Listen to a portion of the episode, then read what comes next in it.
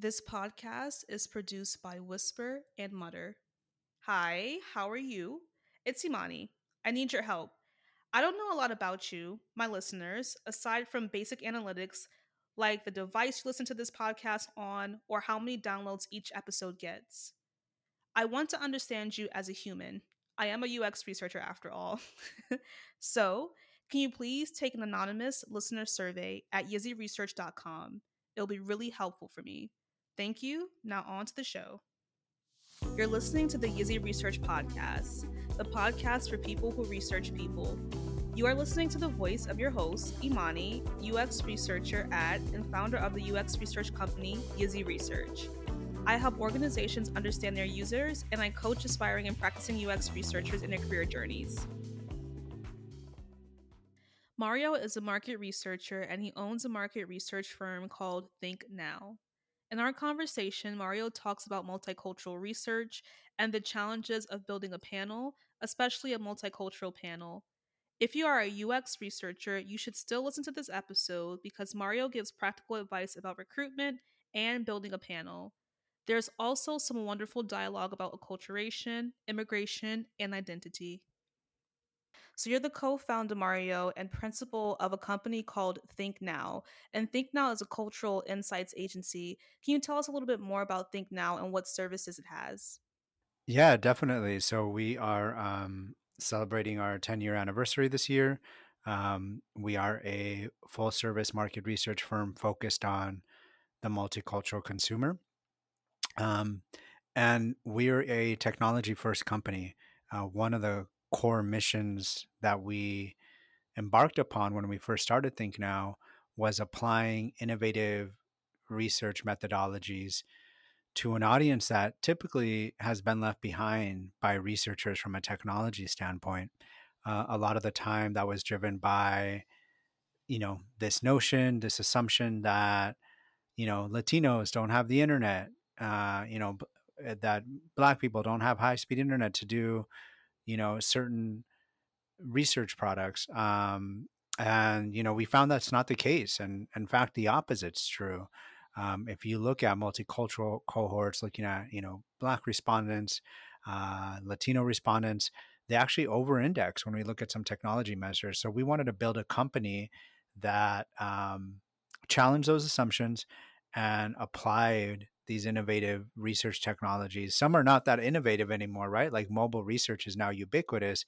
But back when we launched ThinkNow, nobody was really doing that among multicultural audiences. So, um, you know, so in terms of, you know, specifically what we do, we we have uh, several divisions as a company. One is full service research. So when you think of market research, um, you know, sitting down with an end client like AARP, for example, Honda, Google, Facebook, understanding what their objectives are, putting together the questionnaire, fielding the survey, getting the responses, data processing.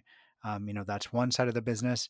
The other side, we own and operate a um, Hispanic panel and also a multicultural panel. Um, again, applying that same mission of getting an audience that typically wasn't represented in the online panel space, creating a space where they feel safe to share their opinion. Um, and so that's another side of the business. Um, and then the newest side of the business, the most exciting for me, is a research technology platform called ThinkNow Connect, which allows strategists, marketers, researchers to log in define their audience, um, click search, and pulling from first party data that we've been doing for the past two, 10 years gives you a full picture of the consumer, uh, everything from the type of websites they visit, the cars they drive, the food they eat.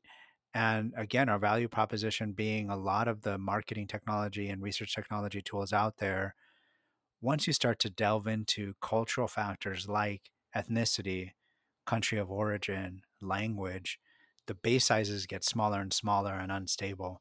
So we put a lot of time in making sure that our tool uh, represented these audiences and really um, gives you a full picture of who multicultural respondents are in the US. The crux of ThinkNow is doing research for multicultural audiences, including um, Hispanics, right, and Latinos. Um, so ThinkNow owns and operates one of the largest and most representative Hispanic online panels in the industry. How did this panel come to be? Um, my background is actually in the sample industry, so I'm not a market researcher by trade. I'm actually a marketer, um, and I started my market research career at a small company called Garcia Research. And at the time, uh, this was 2008, 2009, you know, there was a great need back then to research Hispanics online because at that point, um, you know, everybody was doing research online and the Hispanic population was growing rapidly. Uh, the 2000 census uh, vastly underestimated how many Hispanics were in the country. So everybody was scrambling to understand this consumer back then. And research was being pushed online. And so many companies tried to, you know, pivot, um, apply the same techniques that they were doing to building a Hispanic online panel. Um, and Garcia Research was a great company, interesting company. They had been around uh, for over 15 years before I joined them and focused specifically on Latinos.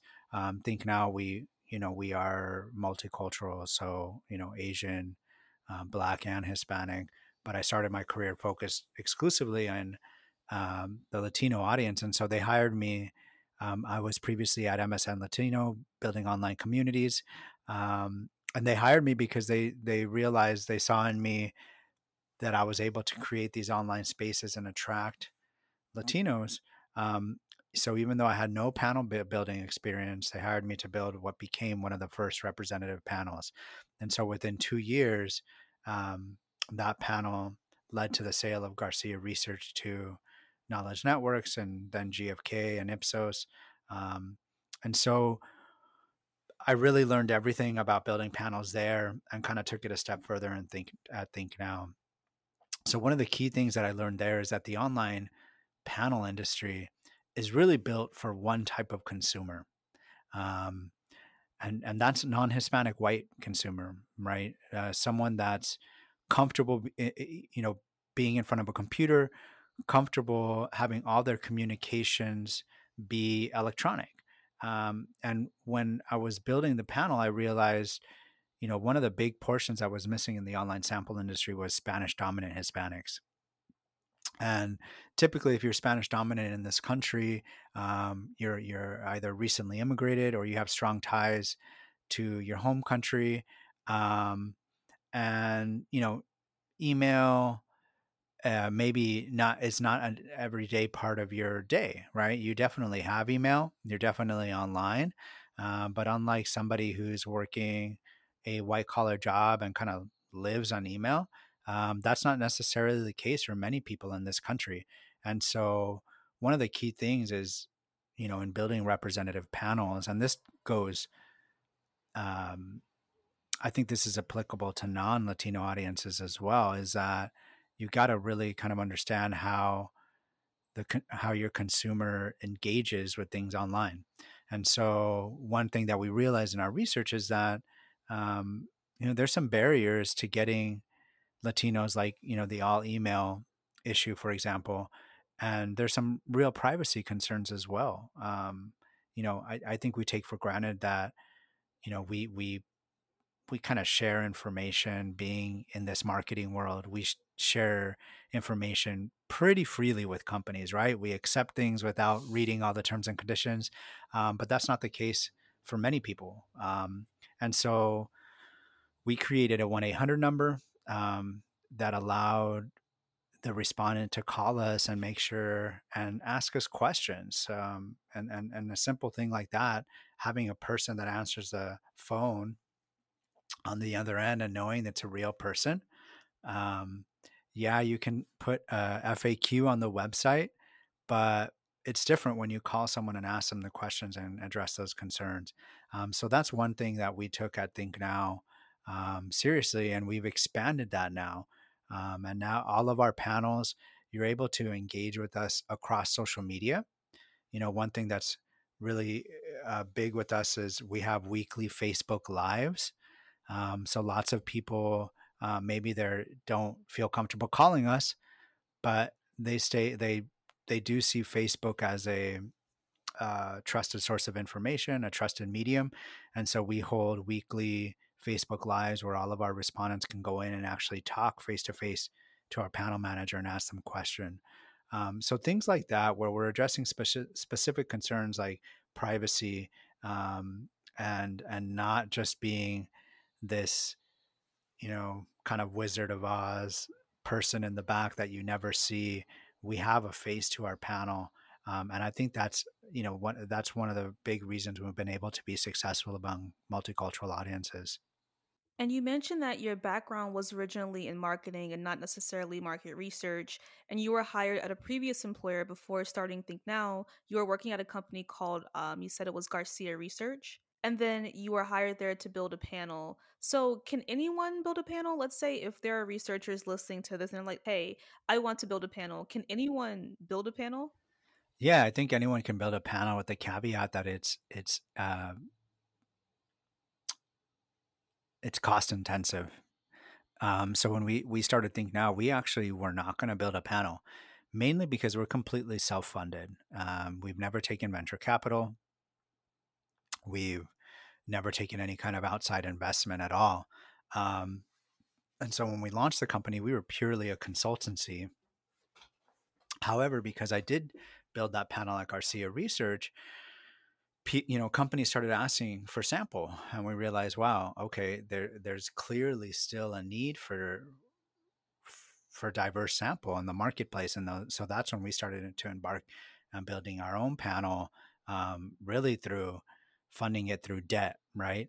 Um, so i mean the short answer is yes anybody can build a panel um, but you know i think you know is it going to be successful? Uh, i don't know you know the, there's the panel industry or specifically the sample industry unfortunately um, it's becoming less and less attractive to build a panel because it's starting to become a commodity. There's a uh, cost is starting to be driven down.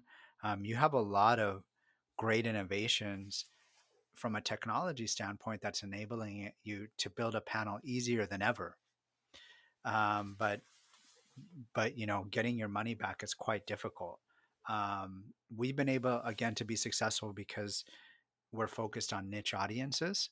Um, i think that's much more difficult and that's something you know the reason we've been able to thrive is that larger companies who have the funds who are much better funded than we are don't necessarily have um, they probably have the understanding they probably know the steps they need to take to build diverse panels. But it's not only is it cost intensive, it, it takes a lot of time, right? Like if we look at the amount of people it takes to manage our panels, it's much more than your traditional panel. You have you need somebody that's answering the phone, um, somebody that's bilingual. Um, looking at our Asian panel, you know, sometimes we get questions in a language that we don't necessarily have the capability to respond in. Um, there's uh, you know incentives, um, so it takes a lot of manpower and time, and so we've kind of know some tricks doing it before at Garcia Research that we've been able to optimize at ThinkNow.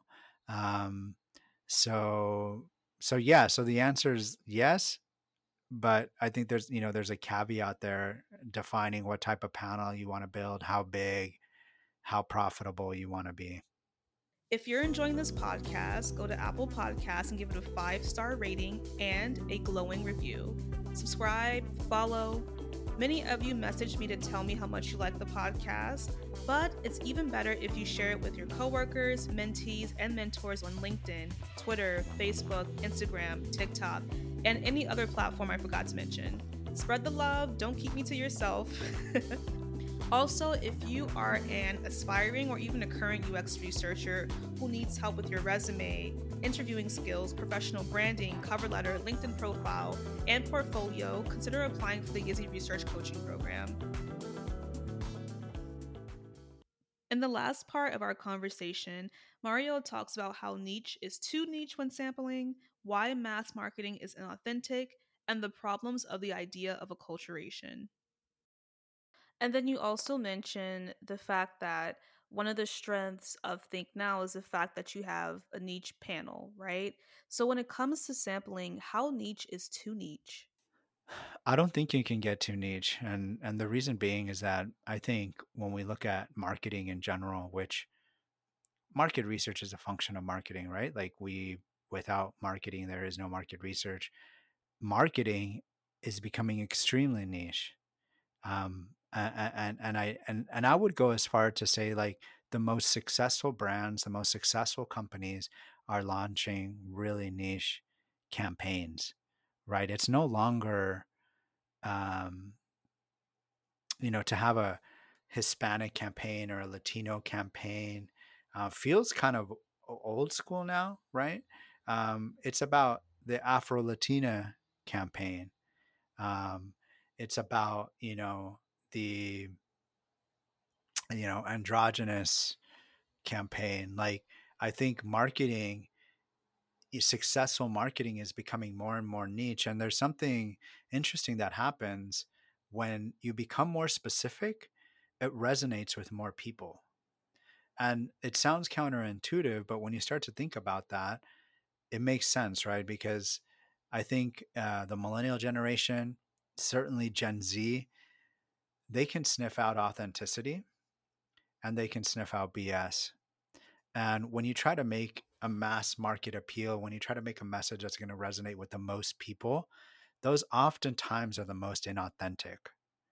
But when you have a very, very specific consumer in mind and you create a campaign, you create messaging around that, that's when not only does it capture that very niche audience, I think it resonates with a lot of people, right? And I think I think something that outside of the advertising world that more people can kind of connect with this idea about specificity being um, you know a, a, having a wide appeal is like you know think about your favorite content right on netflix or hbo max or whatever right? We we look at these stories like you know i don't know oscars are at the top of my mind so i think of moonlight right?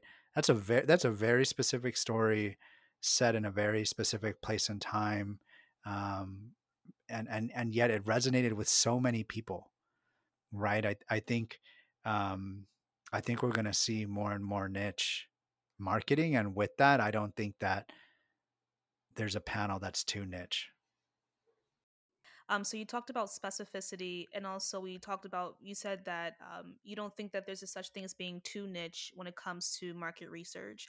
So I wanted to revisit a post you made on LinkedIn in December, and this is what you posted on LinkedIn. Acculturation has long been used in market research among Hispanic respondents, but it is time to revisit its use. Acculturation assumes a linear progression towards American culture. But as American culture becomes increasingly shaped by diverse audiences, what are we acculturating to? End quote. So I really wanted to spend some time actually just talking about that post you made on LinkedIn a few months ago.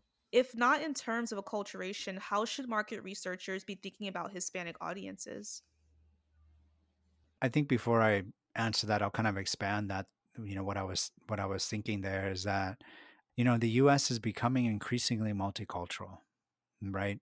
What and and and when we look at Gen Z, for example, it's going to be the first generation that non-Hispanic whites are no longer the majority, and I don't think we as a nation have wrapped our head around the importance of that or the significance that, and I don't think definitely marketers have not wrapped their head around that, and so.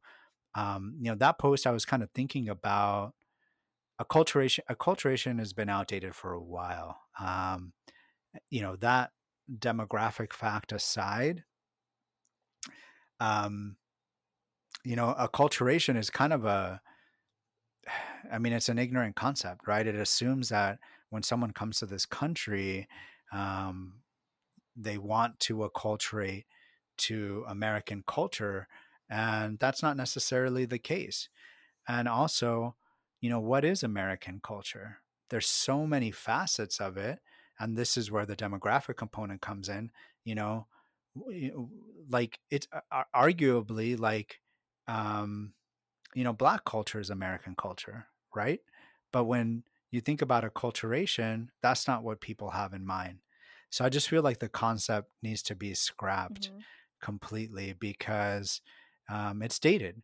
Um, now, the issue is is that market researchers we like to put things into boxes, and we kind of have to from a quantitative perspective. You know, how do you measure things? How do you convey to a brand that things are changing if you can't put it in a box? Um, and so, you know, really when you get down to acculturation and looking at and this has been primarily used among Hispanic audiences, but also among Asian audiences as well. I think at the core of it is is language, because acculturation a lot of time was used for companies to determine whether or not they should be advertising in Spanish or whatever you know Asian language that they're looking to potentially invest in. The top Asian languages in the U.S. being um, you know Chinese, Vietnamese, um, and so I, I think you know looking at what you're using acculturation for. I mean, just go directly to what you need, language, right? That's one component. Um, and another thing is, you know, we we we've co-developed with one of our good friends, Dr. Jake Beniflah. He he runs a journal of cultural marketing science. Um, we developed another measure called the bidimensional identity.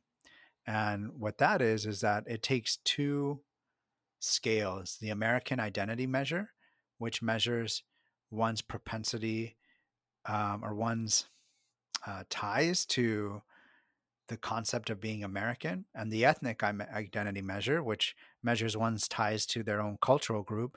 And this is not necessarily a country of origin, this goes for Latinos, Asians, and Blacks as well. And we combine those two measures.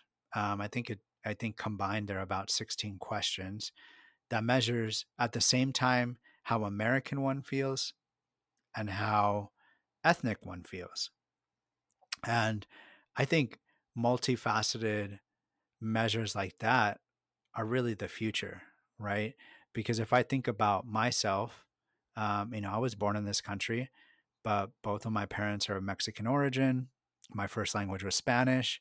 Um, you know, I strongly identify with Mexican American culture, but I'm also very American. And one doesn't preclude the other. And so if I look at myself and if I took a traditional acculturation scale, which is typically four things it's years in the US, language spoken at home, and um, media consumed. So, what language do you consume your media in? And affinity for home culture. If I were to take the acculturation measure, um, they would say that that I'm acculturated. Um, but that you know that doesn't capture who I am, right? I, I speak Spanish. Um, you know, I I cook traditional Mexican food. Um, you know, appeals to my culture when done well resonate deeply with me, and so um, I, I think we have to move beyond this idea of acculturated and unacculturated, and also, you know, there's the the wording itself is problematic when you tell someone they're unacculturated. It's like they're they're they're missing something, right? Like, um, and and and that's just poor phrasing. Like, if we're going to use it, we have to say non-acculturated. Um, but I, I just question the whole concept of acculturation in general. So, an alternative to acculturation versus being unacculturated is the bi-dimensional identity um, scale or that measure Yeah. Right and you you said like on one end when talking about um, hispanics specifically how how much of their ethnic heritage do they relate to as opposed to how much of their american identity they relate to as well right so if we're thinking in terms of sampling and in terms of creating a diverse sample how do you balance the different extremes on that bi-dimensional identity scale Um, I don't know if we can balance for that. I think I think um, I think I think one would create a sample frame like you would traditionally create a sample frame, you know, based on U.S. Census measures of uh, region, country of origin, age, income, ethnicity, etc. and you know the census doesn't measure how one identifies how you know in terms of culture right?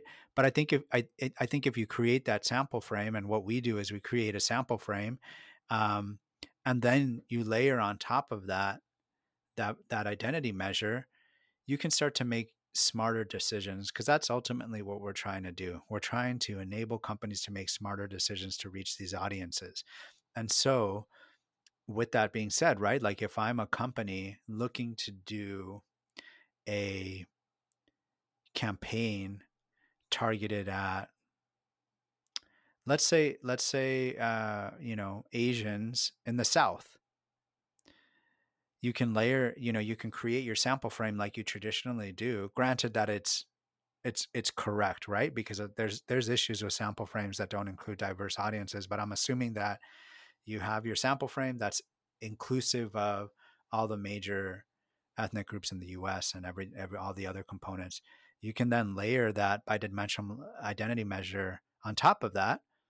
Look at the area. In this case, we're looking at Asians in the South and the US and see, okay, what what does that group there look like in terms of their identity?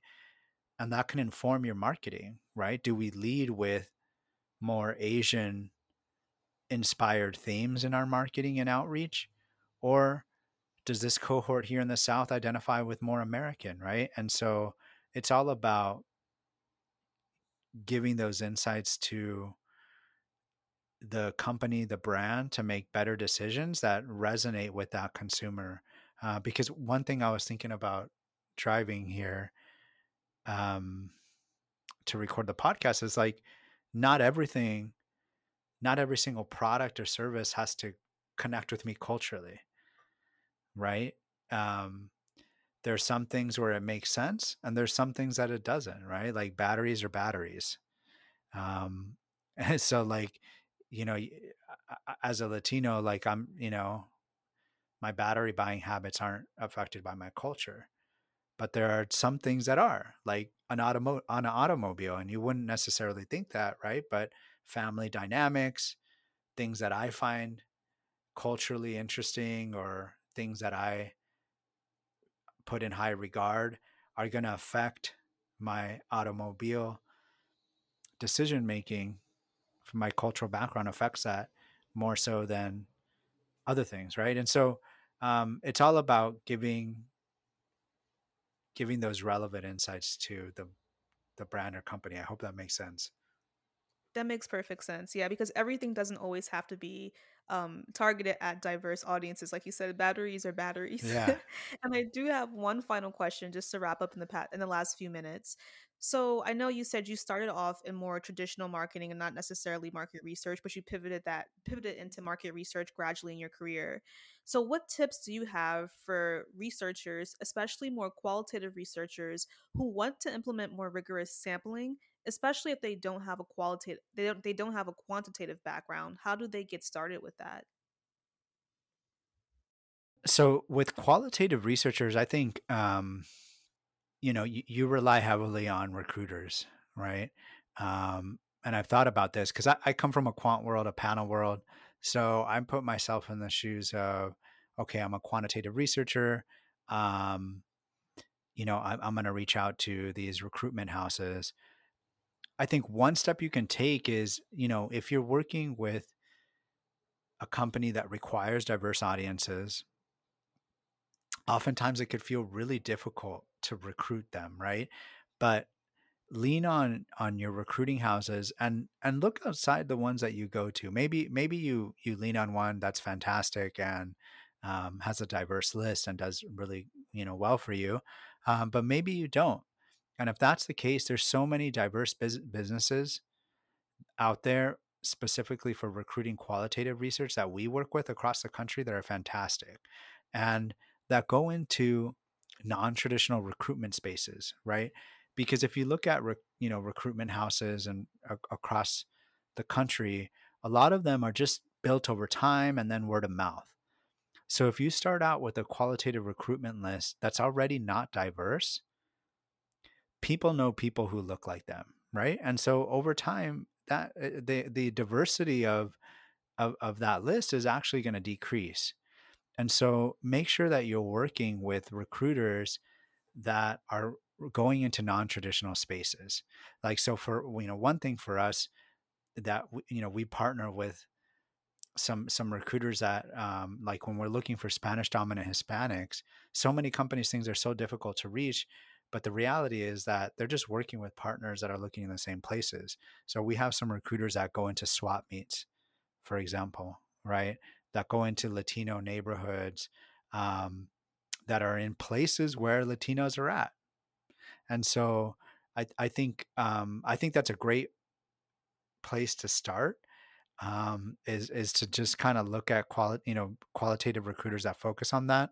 Um, insightsincolor.com is a fantastic resource for people that want to try to diversify their qualitative research, not only with recruiters but moderators, strategists, etc. as well.